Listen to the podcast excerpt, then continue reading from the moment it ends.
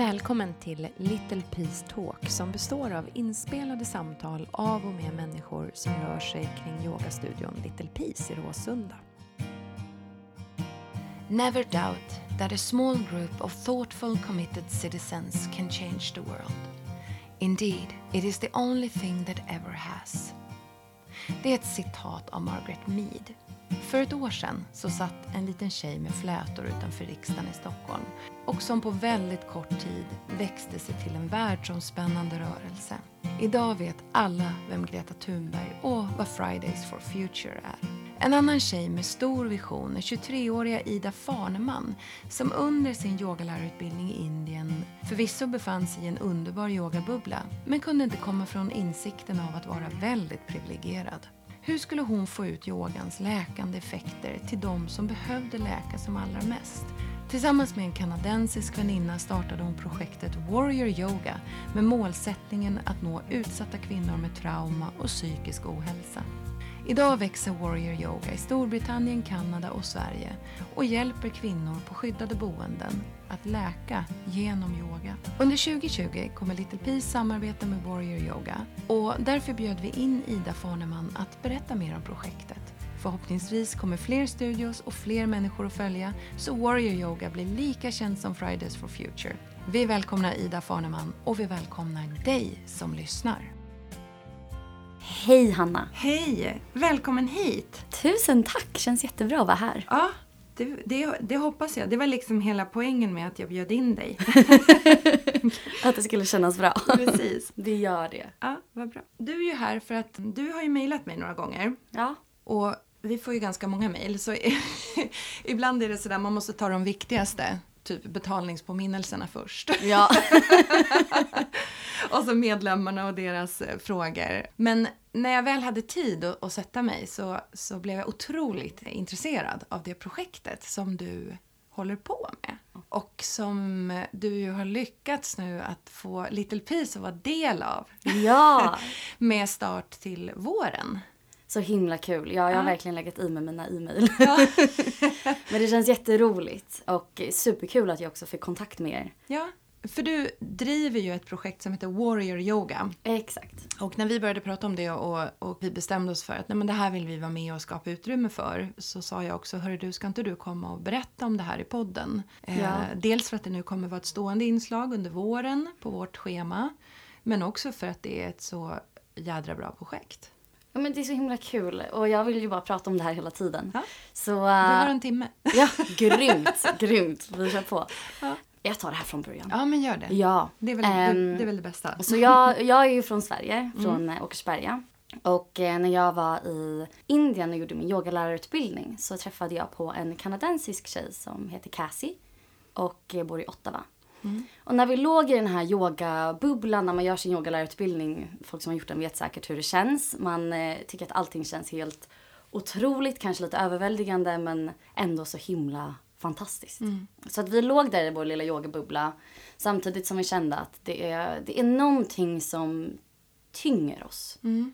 Någonting som inte känns riktigt fair och kom väl fram till att det var att det är så otillgängligt.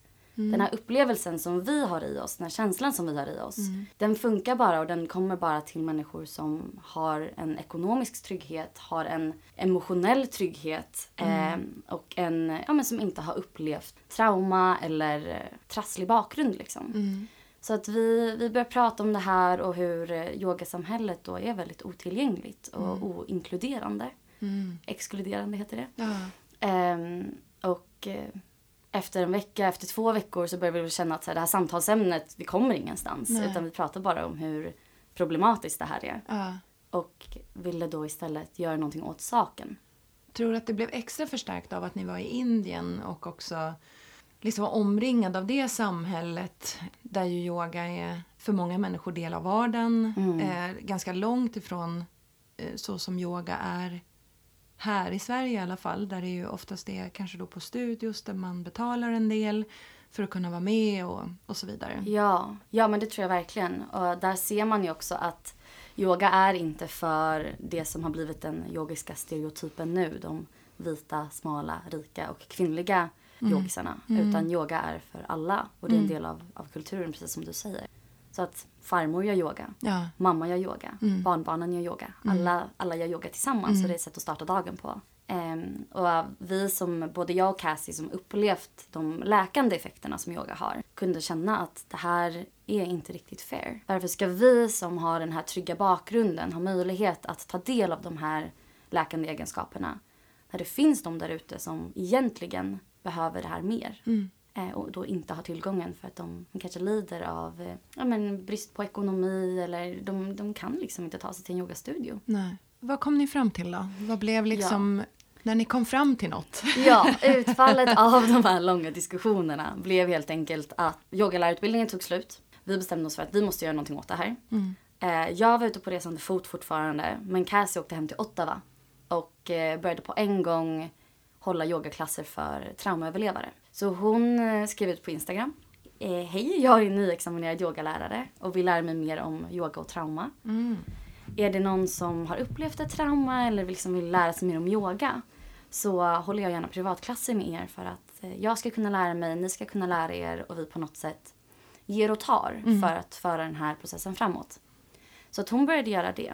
Och eh, hennes första elev då var en kvinna som hade varit med om ett väldigt, väldigt allvarligt eh, trauma som, som barn. Så hon levde med grov PTSD, alltså posttraumatiskt stresssyndrom. I, eh, ja, men hon var väl 40 nu och hade upplevt det här när hon var sex. Det traumat levde med henne och eh, det var väldigt givande för Cassie att börja jobba med henne och förstå att hon kan inte höra vissa ord, de triggar hennes ångest. Hon kan inte ha ögonen stängda någon gång under den här yogaklassen. Hon kan inte ha, höra ordet kropp. Hon kan inte höra tung andning. För att allt det här triggade det sexuella traumat som hon hade varit med om som liten. Ja, jag misstänkte nästan att det var liksom sexuell natur när du, när du sa de där grejerna. Precis. Tänk vilket fängelse som det är att vara med om någonting så tidigt och sen liksom leva helt på, på det traumats premisser sen resten av livet. Det är ju som att vara i ett, i ett fängelse när det är så mycket som blir minerat. Ja. Att vara fri är ju liksom att, att få leva och andas och känna lätthet i sitt liv. Ja, precis. Liksom. precis. Och det blir som ett lager i att få komma tillbaka till liksom, den roten, den, det djupet av vem är jag. Ja. Det blir som ett, en skyddsvägg, ett lager. Mm. Som man inte kan komma in i riktigt. Varken en annan person eller du själv. Ja. Man kan knappt connecta till, till det. Så Cassie bör, påbörjade det här äh, Ja. i Kanada och du res, fortsatte resa lite. Jag fortsatte resa lite, började höra om vad hon gjorde då med, med den här första eleven. Ja.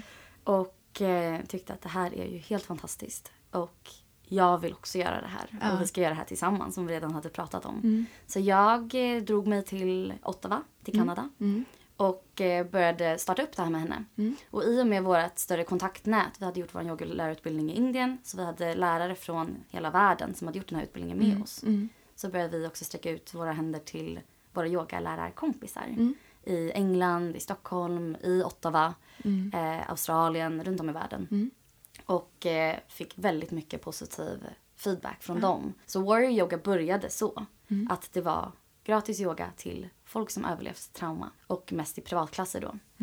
Men vi började expandera det här ganska fort och göra det till eh, gratis yoga för skyddade boenden, rehabiliteringscenter, eh, olika organisationer som då stärker och eh, rehabiliterar människor som upplevt trauma eller missbruk eller våld, eh, beroenden. Så Kanada, Ottawa blev vår hemmabas och därifrån började vi då växa. Och hur länge sedan, vad i tiden, vart är vi då liksom? Ett år. Det är bara ett år sedan? Ja, i september Ah. Mm. eh, 2018 så lanserade vi det här på riktigt. Då hade jag och Cassie skapat ett eh, Word-dokument Ja. som var 30 sidor långt Ja. med bara idéer. Mm.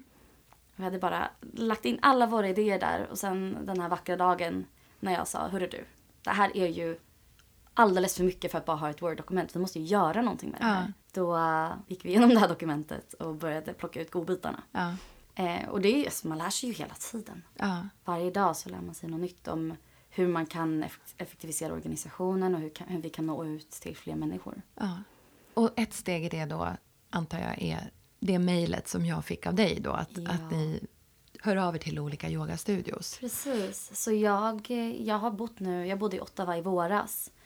Och när jag bestämde mig för att flytta hem till Sverige Mm. eh, nu i augusti så vill jag se vad de olika yogastudiosarna i Stockholm gör för att göra yogasamhället mer inkluderande, tryggare Mm. och eh, mer Och hur har det mottagits då i Stockholm?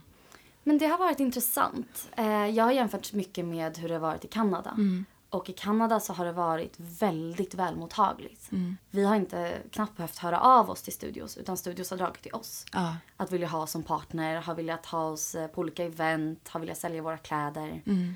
eh, och så vidare. Men i Stockholm har det inte varit lika lätt. Mycket på grund av att vi inte är lika etablerade här såklart. Jag tror att det är, eh, yoga-communityt är inte lika stort i Stockholm. Mhm. Det är stort här. Mm. Men inte alls i samma mån som i, i Kanada. Nej. Där eh, yogar alla. Ja. Överallt. Ja. Men vad tror du att det har någonting att göra med... För jag har ju pluggat i USA i två år och USA, liksom Amerika är ju ett annat land än Kanada. Kanada är ju liksom närmre Sverige eh, på väldigt många sätt egentligen. Men eh, på den amerikanska kontinenten så, att säga, så är det ju mycket, mycket mer vanligt med volontärarbete av olika slag. Där vi har istället betalat skatt för ett socialt skyddsnät. Så vi säger hela tiden Nej, men, eh, staten tar hand om det här. Tar hand om våra gamla, tar hand om våra barn, tar hand om att liksom, ja, men socialen tar hand om familjer. Ehm, nu börjar det här krackelera mer och mer och vi börjar se fler och fler liksom, volontärinsatser, hjälporganisationer i Sverige också. Men, men jag upplevde en jätteskillnad när jag bodde i USA. Eh, vilket både är för eh, 1993 bodde jag där och sen så eh, 2006. Så att det är lite tid emellan. Och där är ju att, att volontärarbeta är liksom en, en naturlig... Det, det är mycket mer naturligt för folk att hjälpa och bidra själva än vad vi kanske är vana vid här. Absolut. Absolut. Så det är en liten tanke jag har på... Ja, så, så är det säkert. Verkligen. Och det har varit ganska mäckigt för mig att börja få lite volontärer här i Sverige Ja. också. Eh, och mitt mål är ju att kunna betala varenda volontär. Mm, Eh, och varenda yogalärare som ställer upp och håller de här War Yoga-klasserna. ja, Så för att finansiera då våran, våran organisation så har vi just yogaklasser hos yogastudios runt om i Stockholm. Eh, Little Peace kommer vara en av dem. mm, Och eh, håller olika event nu som vi planerar eh, att starta upp för 2020. just det. Eh, och vi har också årliga yoga retreats där vi har både liksom, scholarship-platser Mm. som betyder att en människa kan ansöka Mm. om att få komma gratis på ett yoga retreat för att Just göra det mer tillgängligt och Ja. inkluderande. Eh, men också där de pengarna som vi får in genom yoga retreatet Mm. går till att hålla organisationen vid liv. Just det. Och när du hörde av dig till mig eh, så eh, vi tog ett möte sen efter efter ett ganska långt, lång, ett långt tag så fick vi till ett möte. Eh, och dels ska jag säga, det som jag kände när du pratade var att eh, jag kunde verkligen relatera. Och sen så kände jag igen mycket av mig själv i dig. Den här liksom viljan att vilja göra någonting gott och få med folk. Och eh, då tycker jag på något sätt som studioägare att jag menar för oss är det så otroligt enkelt att upplåta studion. Det är ju superlätt. Och att du får använda oss som kanal, att vi sprider det här till våra medlemmar och att de får komma och bidra. Men min första, eh, vad jag trodde var att du ville hålla yogaklasser för utsatta på Little Peace. Just det. Vilket inte hade varit något problem alls såklart. Nej. Men det vi har tänkt nu är istället att du kommer ha en klass. Den kommer förmodligen ligga på söndagar. Schemat är fortfarande under uppbyggnad för våren. Ja. Eh, och det blir en donationsklass. Exakt. Så att för våra medlemmar och för andra så kommer man inte kryssa på korten och man kommer inte liksom behöva använda sitt kort. Utan man kommer dit och så swishar man till er.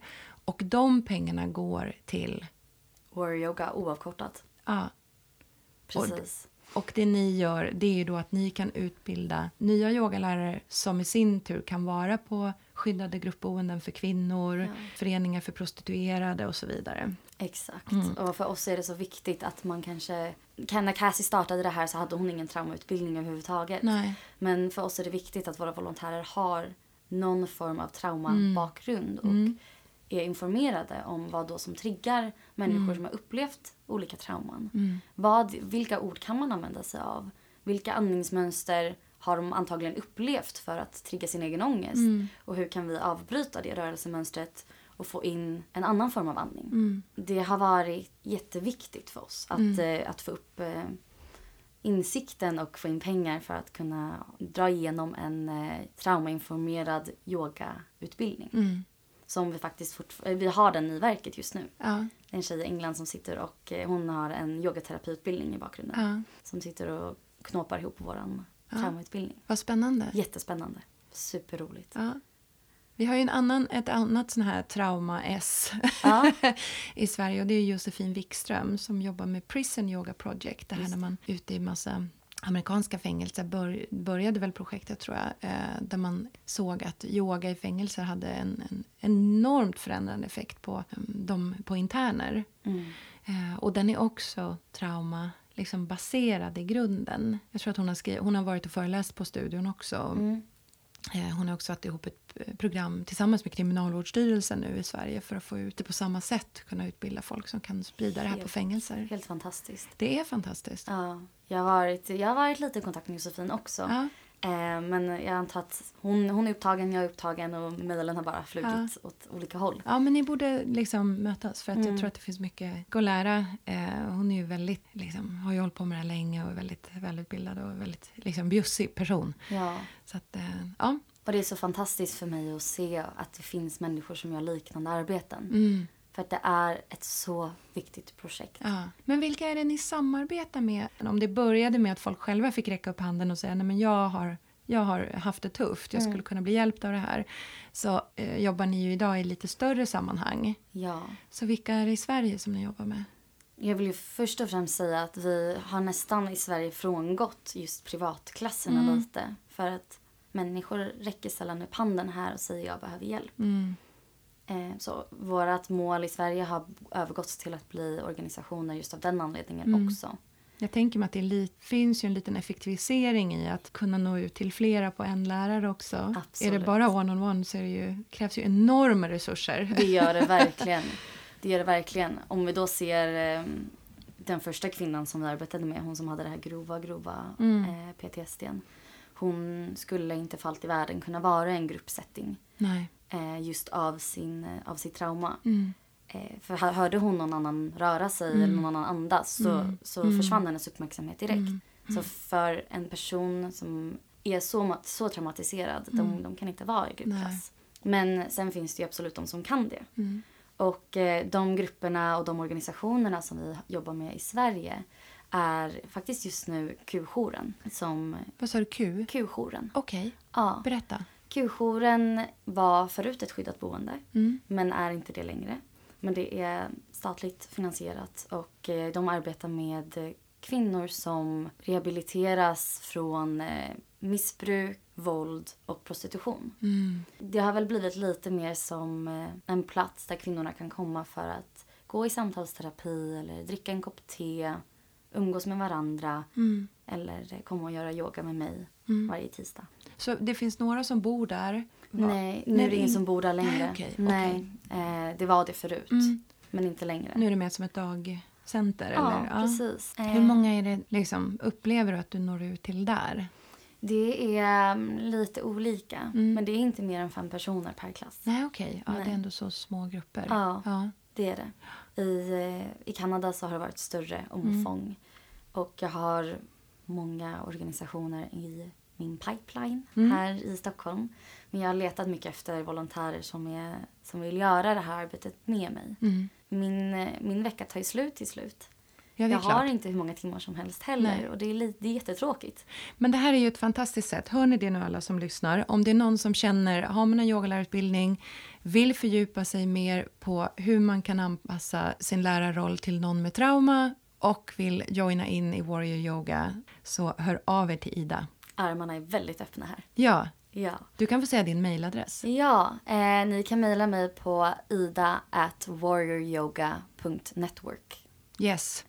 Så om det är någon nu spontant som, som bara känner så här, I'm in, så eh, jag hoppas du blir nermailad. Jag så att hoppas ni kan också det. fortsätta med det här. Det vore superkul. Och jag menar, vi söker ju alltid volontärer i alla områden. ja. Så även om du inte är yogalärare, du kanske är en grym fotograf, en webbdesigner, du kanske har en väldigt kreativ hjärna och vill komma med idéer för olika event eller vill jag vet inte, hjälpa till att dela ut lite flygblad. Allt är så uppskattat. En liten person vill gärna ändra världen men hon kan inte det själv så att hon behöver all hjälp. Ja, den personen är jag alltså. Men en, en liten person kan göra väldigt mycket. Det har Ja. vi ju inte minst sett eh, prov på det här året, tänker jag, med Greta. Ja, jo verkligen. Ja. verkligen. Ni kanske blir som ett jättemovement om, om eh, några år. Du vet, alla warrior det. yoga är... Ja, Ja. jag hoppas det. Det har gått väldigt, väldigt, väldigt fort Mm. i Kanada. Mm. Eh, det liksom uppsvunget har varit så mycket mer än vad vi hade förväntat oss. Ja. Och vi har fått eh, stor finansiering av Lululemon också. Så i Kanada har vi Och det ska vi säga ett kanadensiskt klädmärke eller för jogging och yoga kan man Ja, säga men va? precis. Löpning och yoga. Precis. Ehm, och det är ju ja, gigantiskt i Kanada. Ja, I Sverige har vi haft en butik väldigt länge. Men nu har vi ju faktiskt två. okej. Ehm, Och de ligger i Stockholm va? Båda? Båda de ligger i Stockholm och båda de stöttar oss finansiellt. Mm. Och det är tre butiker i Ottawa då Mm. som också stöttar oss. Okej. Så vårt mål är att eh, få den här, det här bidraget från Lululemon. Det gör en så stor skillnad i att kunna betala våra lärare till slut. Till att kunna ha den här traumautbildningen och bara kunna skicka den till alla volontärer så att de vet, de vet vad de gör. Ja, När de träffar de här otroligt sårbara grupperna. ja. Och hur många är ni som volontärer och är utbildade i Sverige idag? I Sverige, det här är roligt, jag har faktiskt haft två volontärer. Mm. Och ehm, i, om en vecka, två veckor, så har jag ett volontärmöte där jag ska träffa 15 stycken. För Ah. senaste veckan har jag fått väldigt mycket e-mail. Ja, vad roligt. Jätteroligt. Så då börjar du med dina, din grundtribe. Ja, liksom. exakt. Ja. Och samma där, det är inte bara yogalärare som kommer utan Nej. människor från alla områden. Ja. Och det är ett väldigt fint sätt att känna att man har man gör någonting meningsfullt. Ja. Så även om man sitter och jobbar med någonting som inte känns så meningsfullt Mm. kanske något man kanske inte brinner för, något som inte är jättekul. Så är det här ett sätt att få in det i sin vardag också. Mm. Att dedikera några timmar till någonting, någonting där man verkligen kan se en förändring. Mm. Vi är ju ganska fokuserade på what's in it for me Mm. i Sverige. Och, Ja. och det svenska samhället blir ju bara liksom mer och mer individualistiskt egentligen mot, mot, i alla fall mot när jag växte upp liksom på 70-talet med, med, med risk då för att låta väldigt gammal. Men där man pratade liksom om solidaritet och att hjälpa varandra och att bygga upp ett system där vi hjälpte varandra och medmänsklighet och så. Så har det ju skett en allt större privatisering och allt större individualisering. Och jag tänker att någonting vi har, har missat lite är det här hur vi kan på engelskans to serve. Alltså hur, hur kan jag bidra? Och ehm, om jag tänker på mig själv som en person med mer resurser, oavsett vad det är, då, om det är att dela flygblad eller sätta upp affischer eller vad det nu är. Då. Om jag kan tjäna någonting annat så förflyttar jag mig plötsligt utifrån det här lilla livet som handlar om mig och hur jag ska kunna sko mig själv till att jag faktiskt kan liksom tjäna världen till någonting bättre. Och idag tänker jag att det här är det enorma våldet mot kvinnor som, som liksom märkligt nog fortsätter. Vi har jättemycket mord, läskiga mord på unga kvinnor. Vad är det för någonting? Vad fan kommer det av? Liksom? Mm. Vi ser det här hela tiden. Verkligen. Ehm, och Sverige är ett samhälle där kvinnor vinner mer och mer mark och är väldigt självständiga. Men det verkar också ha ett pris eh, hos vissa män. Mm. I någon slags vilja av att kontrollera, stävja, eh, sexuellt undertrycka. Ja. Jag tänker, jag såg något, något program här om prostitution för inte så länge sedan. Eh, det sexuella, köpta sexuella tjänster ökar ju enormt. Och att det väldigt ofta inte så mycket handlar om att köpa sex.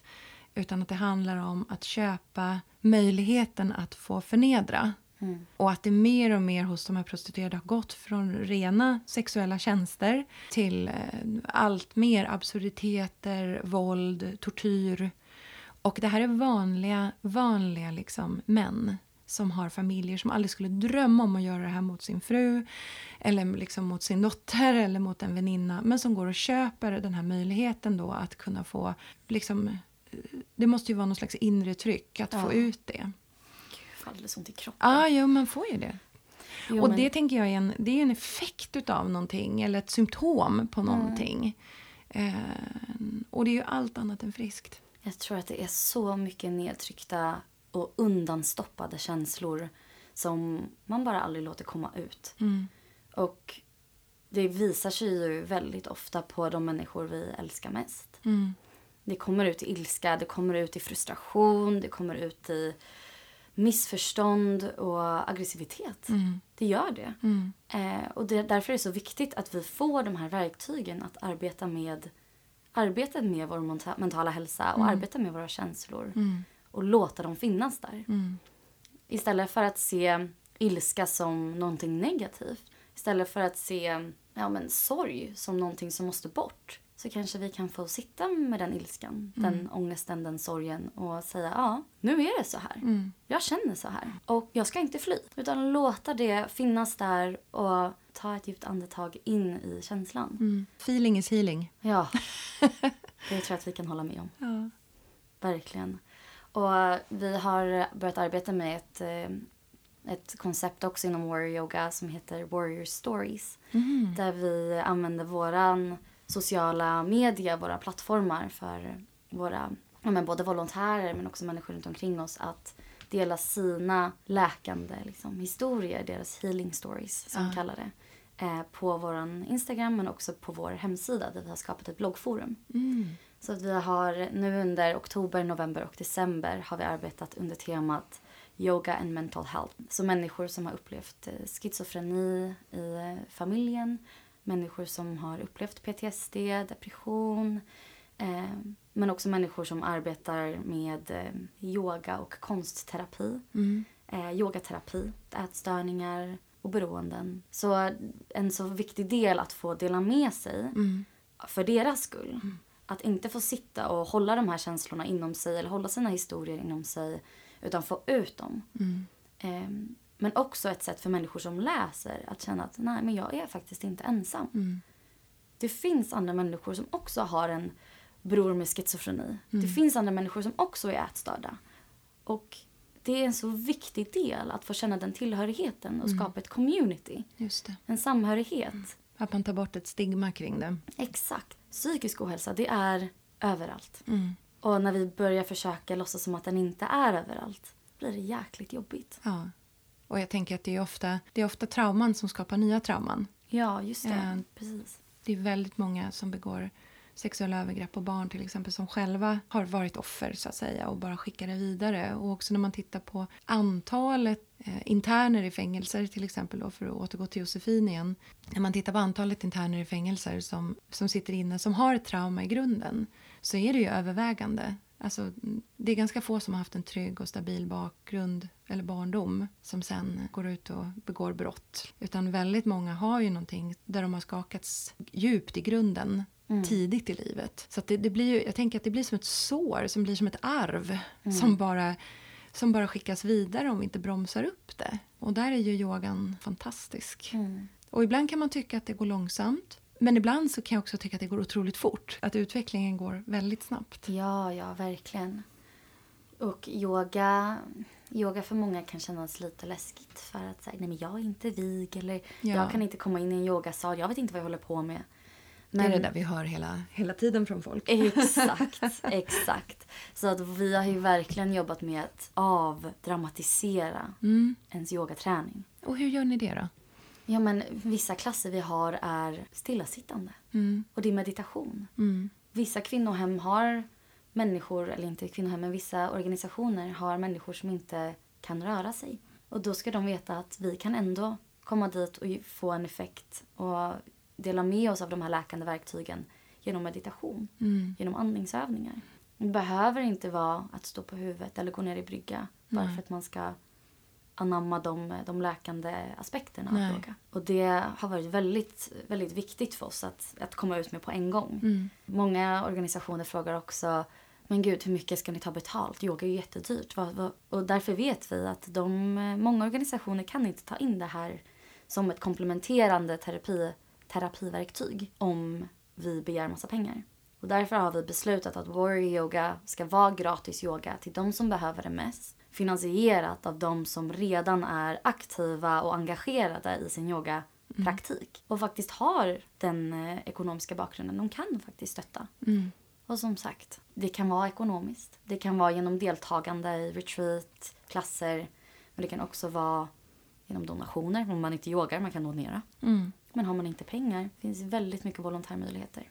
Har du någon sån här historia liksom om någon, har du någon kvinna eh, utan att lämna ut eller berätta för mycket som du känner, någon som ligger dig väldigt nära?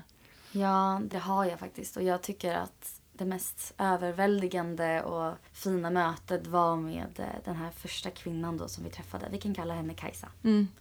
Eh, så Kajsa... Canadian Kajsa. Ja, Canadian Kajsa. Perfekt vart det. Eh, Kajsa mötte då Cassie på en um, yogafestival i Ottawa. Och eh, träffades på toaletten. Och av någon anledning så berättade då Kajsa att hon är på den här yogafestivalen för att börja arbeta med sitt trauma. Mm. Som hon har haft sedan väldigt länge. Cassie säger att hon har börjat vilja erbjuda gratis yoga till traumaöverlevare. Mm. Och Kajsa och Cassie bestämmer sig för att eh, träffas. Och eh, det här på en gång börjar i... Eh, alltså det, det, får vara utomhus. För att Kajsa känner sig väldigt klaustrofobisk när hon mm. är inomhus i en byggnad. Utan hon vill vara nära till naturen och känna att hon kan liksom greppa tag i gräset om mm. hon känner sig ogrundad. Mm. Det börjar med att hon, ja, men hon kan inte stänga ögonen. Hon eh, som sagt triggas av den här tunga andningen, mm. högljudd andning. Hennes andning är otroligt ytlig. Mm. Väldigt Högt snabb. upp i halsen. Och... Ja, precis. Och den, den kan inte komma ner i magen. Nej. Det finns inte utrymme i hennes kropp att, att andas djupt. Hon är ja, posttraumatiskt stresssyndrom. Hon är stressad hela tiden. Mm. Och saker som triggar är lite prassel i busken bakom henne. Ja. Då tror hon att någon kommer. Ja. Att någon ska förgripa sig på henne. Men alltså, tänk, hennes, hennes nervsystem är ju på red alert och har varit det i 40 år. Liksom. Konstant. Konstant. Stackars Ah. Kajsa kan inte, hon kan inte gå till jobbet längre. Åh, Gud. Hon sitter med den här stressen i kroppen. Ja, men som du säger, konstant i det sympatiska nervsystemet. Mm. Fight and flight. Mm. Hur ska jag ta mig ut ur den här situationen? Mm. Och genom då yogan så har vi börjat få in henne lite djupare i andningen. Mm. För det var vårt första steg. Handlade absolut inte om att komma in i krigare ett. Nej. Det fanns inte. Knappt att vi gjorde barnets position med henne. Mm. Utan det handlade om att nu ska vi...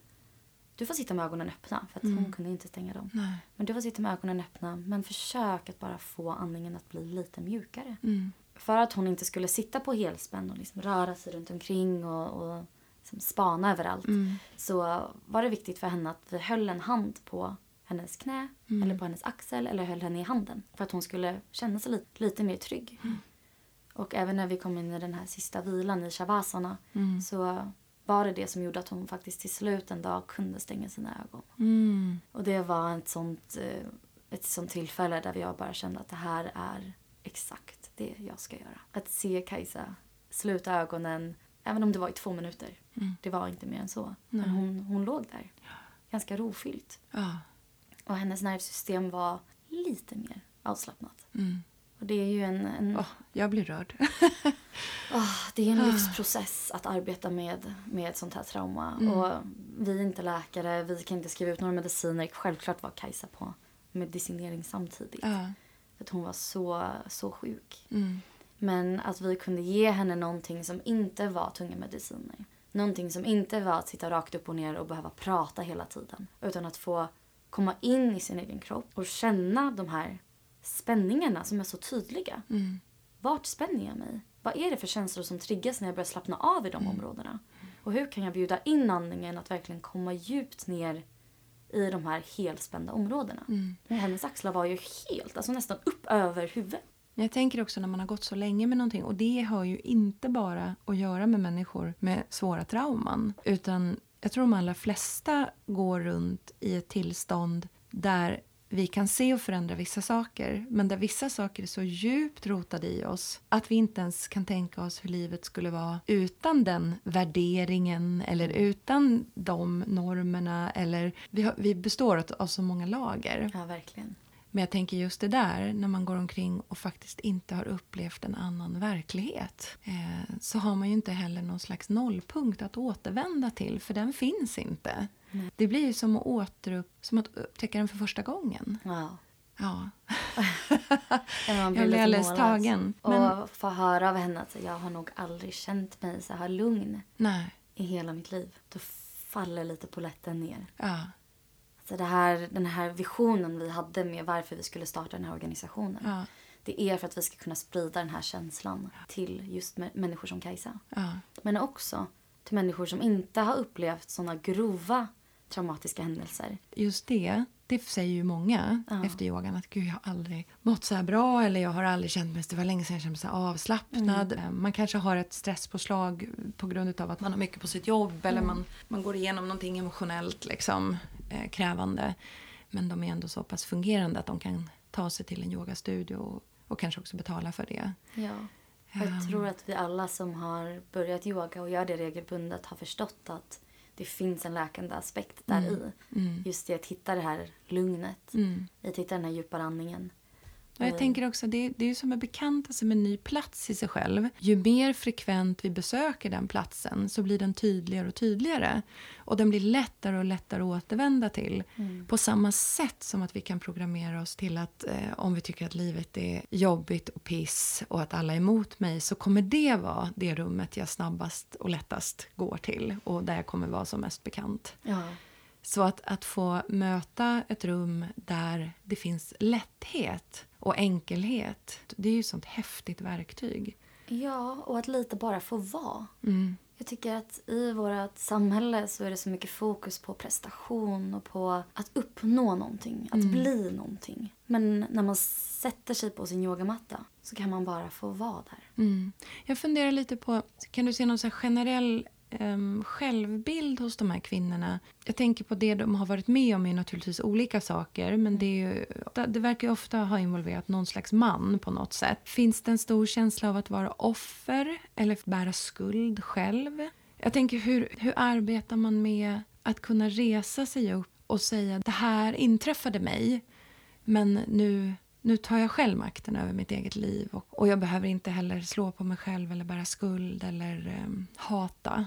Precis. Från och med nu så vill jag leva på mitt eget sätt. Alltså det, det är fortfarande väldigt skambelagt eh, till exempel att vara våldtäktsoffer fast det borde vara helt jävla tvärtom. Att det är den som utför det som borde liksom verkligen liksom bära det på något sätt. Eh, men det är fler och fler kvinnor tänker jag också som börjar gå ut i media och berätta, berätta öppet om saker som har inträffat. För att man vägrar att, att man på något sätt hade del i det. Man blev utsatt för det. Förstår du? Alltså, min Ja, fråga, ja, Nu ja. blev min fråga lång och väldigt så här luddig och inlindad. Men Jo, men det är klart att jag, att jag ser mycket skuld och skam. ja, Att man går och bär på det. För mig som kommer in som yogalärare försöker jag aldrig att gräva. nej, Eh, och jag frågar inte ens. nej.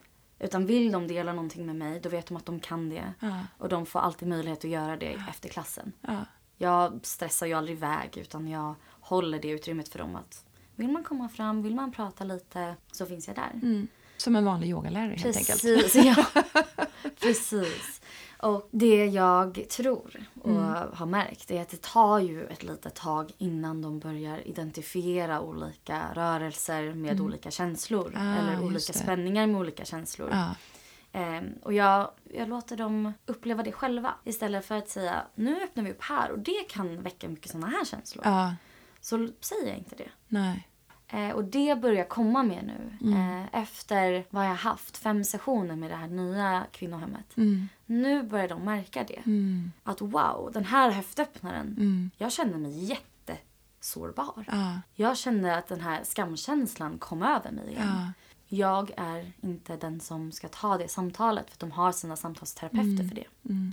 Just det. Men jag håller det spacet, det utrymmet för dem att få reflektera över det i alla fall. Ja, Det är väldigt spännande. ja. Sen har jag arbetat med kvinnor också som eh, har fibromyalgi, heter det Just det, ja. Och det är ju en helt, annan, en helt annan person som jag arbetar med då. Mm. De har inte upplevt trauma relaterat till en annan person. Utan lider av liksom, psykisk ohälsa för att de är väldigt begränsade i sina egna kroppar. Ja, ganska mystiska sjukdomen. Va? Ja. Som det fortfarande det är ett gäng symptom va, som man lägger in under fibromyalgi. Ja, men det? precis. Och det sitter ju på nervsystemet. Ja. Så kronisk, kronisk smärta som kommer genom nervsystemet. Då får man ju arbeta mycket med att känna sig accepterande och välkomnande till sin egen kropp. För då vill man gärna sätta sin kropp som en fiende. Så fan, förlåt Mm. jag vet inte om jag får svära. Du är klart du får svära. Alltså, fan vad har den här kroppen Jag har till och med sagt könsord i den här podden så det, det är okej. Bra, det är bra. Eh, Vi skiljer oss från andra yogapoddar på det sättet. Det är bra att vi har rätt ut det nu. att, man, att man då kanske försöker em, sätta sin kropp som en, sin egen främling, sin egen fiende. Man blir ju väldigt disconnectad till sin egen kropp om man ska vara ovänner med den. Men jag tänker att många av de här symptomen, nu pratar vi om människor som har trauma och vi har pratat om människor med det som kallas för fibromyalgi. Och ibland när man pratar om människor med, med psykisk ohälsa eller till och med människor som, som eh, har sån psykisk ohälsa att, att de behövs låsas in. Man kan glida på den där skalan så mycket för det du berättar om nu det är ju också någonting som jag tror att gemene man kan känna igen sig i. Att man bråkar med sin kropp. För ett år sedan kunde du göra så här, det kan du inte göra nu. Vad är det med dig? Förra veckan kunde jag göra balansen jättebra i yogaklassen. Nu står jag bara och vinglar. Vad fan? Liksom. Ja, ja verkligen. och jag tror att det är många som går omkring och, och känner sig lite på helspänn bara i sitt vanliga liv. Det här med trauma, jag hörde någon som sa att själva ordet trauma står för att någonting har skett för hastigt, för oväntat, för fort. Och då behöver det inte vara heller en våldtäkt eller att eh, utryckningsfordon är inblandade eller olyckor utan det kan räcka med, med andra grejer där det helt enkelt kom för hastigt och vårt nervsystem fastnade Exakt. av rädsla. Och då blir det plötsligt mycket mindre vi och dem. Utan vi ligger alla och glider lite på den här skalan. Vi ligger alla och glider otroligt nära psykisk ohälsa. Kanske också upplever ibland. Vi är väldigt nära att kunna glida över. Eller också lyckligtvis kunna glida tillbaka. Men det är där de här eh, verktygen är så otroligt viktiga. Det är så otroligt viktigt och att hitta det som funkar. Det det är så individuell praktik. Vissa tycker att, de, att det fungerar bättre att göra en liksom strong power flow eh, för att komma in i den här, eh, ja men känna sig bekväm i sin kropp. Precis, för det var det jag tänkte på när du sa att vissa kvinnor, att ni bara sitter still med vissa. Det där kan ju vara otroligt lugnt och fint men det kan också vara väldigt triggande och stressande om man har Precis. mycket minnen och att när man sitter still så, så märker man att det är kaos. Liksom. Verkligen. Jag tycker att det är, ehm, det är fint att få, att få öppna upp hela organisationen till alla typer av psykisk ohälsa. Alla typer av trauman. Och det kan vara riktigt blodiga sår som man bär med sig. Men det kan också vara en liten, ett litet skrubbsår. Alla är välkomna här. Och Vi har verkligen öppnat upp det communityt som vi har både i i Kanada och i Sverige för att alla ska känna sig inkluderade. Och kollar man upp vår Instagram så ser man det också att det är människor i alla kroppsformer, alla hudfärger, alla kön som gör yoga. Du behöver inte vara en speciell person för att få vara med. Nej. Vem kan bestämma vems livsöde som är jobbigast och tyngst? Det finns ju kvinnor som har varit med om fasansfulla övergrepp liksom i krigssituationer och flytt och, och, och har en sån tacksamhet och tillit till att de fortfarande lever så att de, liksom, eh, så att de klarar att bygga upp ett nytt liv och ta sig fram. Och man undrar hur står människan upp? Och sen så finns det liksom människor som har vuxit upp i de allra, allra mest skyddade, välbärgade förorterna, haft mat på bordet, haft allt de behöver men mår så psykiskt dåligt att de inte fungerar. Och då är det så här, vem, vem ska avgöra vems, vems trauma som är värst på något sätt? När vi hanterar, vi, vi hanterar vårt liv så olika och effekten av det är så olika. Jag vet inte om du såg, såg du den här filmen som gick, gick på SVT? Eh, och gud, vad hette den? Eh, jag tror att det var typ gruppterapi med, en med mördare eller något sånt hette den. Den hette något så slagkraftigt. Och då är det ett samtalssystem, ungefär som sharing, som man har då utvecklat på vissa fängelser. Och då är det vissa interner som har varit med i det här länge, de som då får leda grupper för andra. Lite så här AA-struktur på det. Och då var det ju liksom nästan alla män, för det var bara män, eh, hade ju varit med om någonting. Som, de hittade sin startpunkt. Och i vissa fall så var det ju ja, men riktigt så här, som du säger, blodiga öppna sår. Men det var vissa där det hade startat med att när jag ville komma in till pappa i garaget en gång och ville vara med honom så sa han gå, gå in till mamma, du ska inte vara här. Och det gjorde att jag bara föll igenom och där väcktes en sån ilska. Alltså det kanske inte var en sån jättegrej. Men vem kan säga det? Det blev liksom kärnan för hans eh, det som sen gjorde att han levde med en enorm ilska och en enorm känsla av att vara utstött och inte accepterad av. Och som sen ledde till massa våldsbrott. Så vem kan säga vad som kommer att vad som kommer göra ondast Precis. i men- vilken individ. Och Liksom. varför ska någon ens säga vad som ska göra ondast? Ja. Kan inte alla bara få säga att nej men det här gör ont för mig? Precis. Och bli tagen på allvar med det. Ja. Det behöver inte jämföras. Jag tycker att det där är vi nästan proffs på själva egentligen. Att hela tiden döma ut oss själva för att nej men jag, det där är inte lika allvarligt som det, det hon genomgår är mycket värre. Eller fan nej jag ska inte ta upp plats här för att det är inte lika viktigt att jag, att jag pratar om mina problem. Det är Nej. viktigare att hon får ventilera. Och jag tror att våran liksom, inre kritiker är så jäkla högljudd hela tiden. Att det är den som måste bli lite tyst. ja. Även om det är en ätstörningshistoria, även om det är att jag blev utfryst som liten. Mm. Eller att min pappa bara sa att du får inte komma in i garaget. Mm. Så ska det vara någonting som vi kan säga att nej, jag får ta plats här. Mm. Och jag får ventilera min historia. Den inre kritikern är ju en bitch. Den inre kritiken gör att folk letar efter rep. Liksom. Ja. Det, alltså, det, det kan vara ens värsta fiende. Den är ju det. Liksom. Och oerhört stark Precis. eh, hos många. Det är det jag menar i att vissa av oss bär runt på de här skrapsåren eller skrubbsåren. Och de kanske faktiskt är orsakade av oss själva. Mm. Att det är vi själva som är så otroligt hårda mot oss själva. Mm.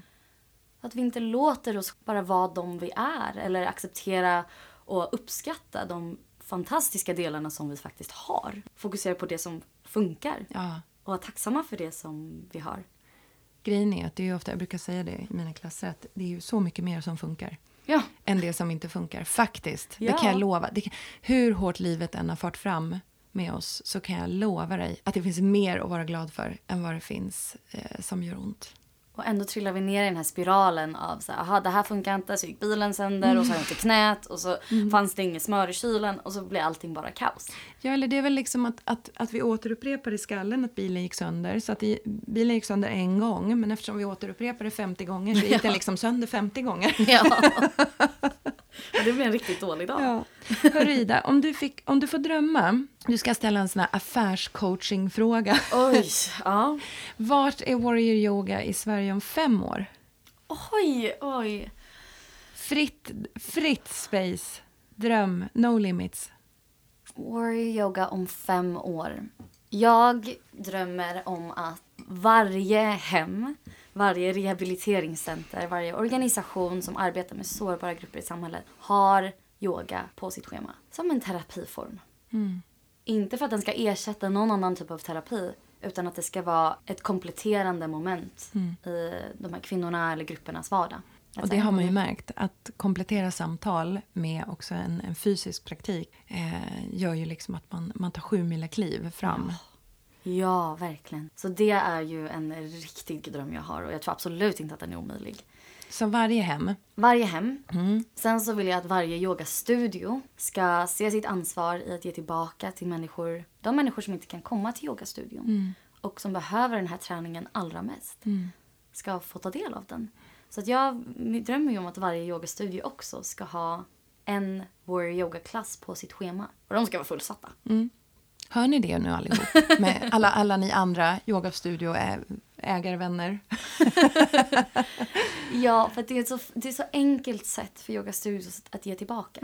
Ni har utrymmet, jag har organisationen, Ja. jag har volontärerna. Och såklart så ska de inte vara volontärer då utan de ska få betalt för det fantastiska arbete som de gör. Och jag vill verkligen hylla alla människor som, som drar sitt strå till stacken. Som ser att det här behöver göras. Det här är ett arbete som är så jäkla viktigt. Och att de karvar ut tid ur sitt hektiska liv att ge tillbaka. Och om man tänker så här, eh, om man tänker kännedom om warrior yoga. Ska det vara lika top of mind som, som vad ska jag säga, Childhood Foundation och, och Cancerfonden och Sjöräddningssällskapet och alla de här lik- frivilligorganisationerna som vi har? Om fem år så ska det vara större än så. Ah, det låter bra. Det låter bra. Nej men det ska verkligen... eh, Jag, jag älskar organisationen och jag älskar alla människor som jag jobbar med. Som det har skjutit i höjd i Kanada. Så ser jag ingen anledning till att det inte skulle göra det här. Gud vad roligt. Vad fint att du kunde komma hit och berätta lite mer om det här. Det är otroligt viktigt. Och jag tror att vi, eh, vi alla märker det. Kvinnor är fortfarande väldigt, väldigt utsatta. Och att yoga är en fantastisk väg till läkning. Bara för att upprepa då, alltså warrior, det kommer finnas en Warrior yogaklass på Little Peace till våren. Det betyder alltså efter nyår. Ja. Med start i vecka tre då när vårt, eh, vårt terminsschema drar igång. Den klassen är till för er, våra yogisar. Och ni kommer inte behöva ta ett klipp från era klippkort eh, eller använda era kort utan ni plockar upp era mobiltelefoner och ni kommer att smsa eh, direkt till Warrior Yoga-organisationen och smsa vilken summa ni vill men ni vet att vårt riktpris för en drop-in-klass är 200 kronor. Så hint, hint på den då. då. Swisha på. Ja. och då går de pengarna till Warrior Yoga som i sin tur kan utbilda flera yogalärare, ta hand om människor som har genomgått trauma. Så att fler människor kan komma ut till olika skyddade boenden och hem för kvinnor eh, och till flera andra organisationer där man hjälper utsatta kvinnor. Så du kan komma till studion och må jäkligt bra, göra någonting för dig själv och samtidigt göra någonting för någon annan. Och vi är väldigt glada att få vara med och liksom hjälpa till och lyfta det fantastiska arbete som ni har påbörjat. Och jag hoppas att många följer efter. Det betyder så mycket för mig ja. och det betyder så mycket för de kvinnor som vi får arbeta med. Och eh, ja, men tusen tack för att jag fick komma hit. Ja, fast jag tycker, har man en sån här eldsjäl så ska man göra det man kan för att hjälpa dig att hjälpa. Ja. Tusen tack Ida. Nu ska vi gå ut i den här soliga, krispiga eh, vinterdagen. Härligt ju. Ja. Fantastiskt. Ja. Tack för att jag fick komma hit. Ja, men tack själv. Ha det gött. Detsamma. ciao, ciao. Ja, det där var Ida. Vilken härlig tjej. Eh, Little Peace har under åren både samlat in pengar till förmån för sexuellt utnyttjade barn och Barncancerfonden och vi har också bjudit på yoga för nyanlända. Men 2020 kommer vi alltså fokusera på att vara en del av nätverket Warrior Yoga. Det fina är att du kan bidra genom att gå på den här stående Warrior Yoga-klassen som kommer ligga på vårt schema nästa år. Och där kommer ni betala genom Swish. Det kommer alltså inte att tas någonting på era klippkort och ni kan droppa in på det här men du kan också mejla Ida om du känner att du skulle vilja bidra på ett annat sätt. Adressen är då ida at warrioryoga.network. Little Peace är öppet hela julen och nyår. Titta gärna förbi oss och ta hand om er. Och fråga inte vad du kan få ut av ett visst sammanhang. Fråga dig vad du kan erbjuda istället så samskapar vi och bidrar till någonting som kan bli en bättre värld. God jul på er. Puss och kram.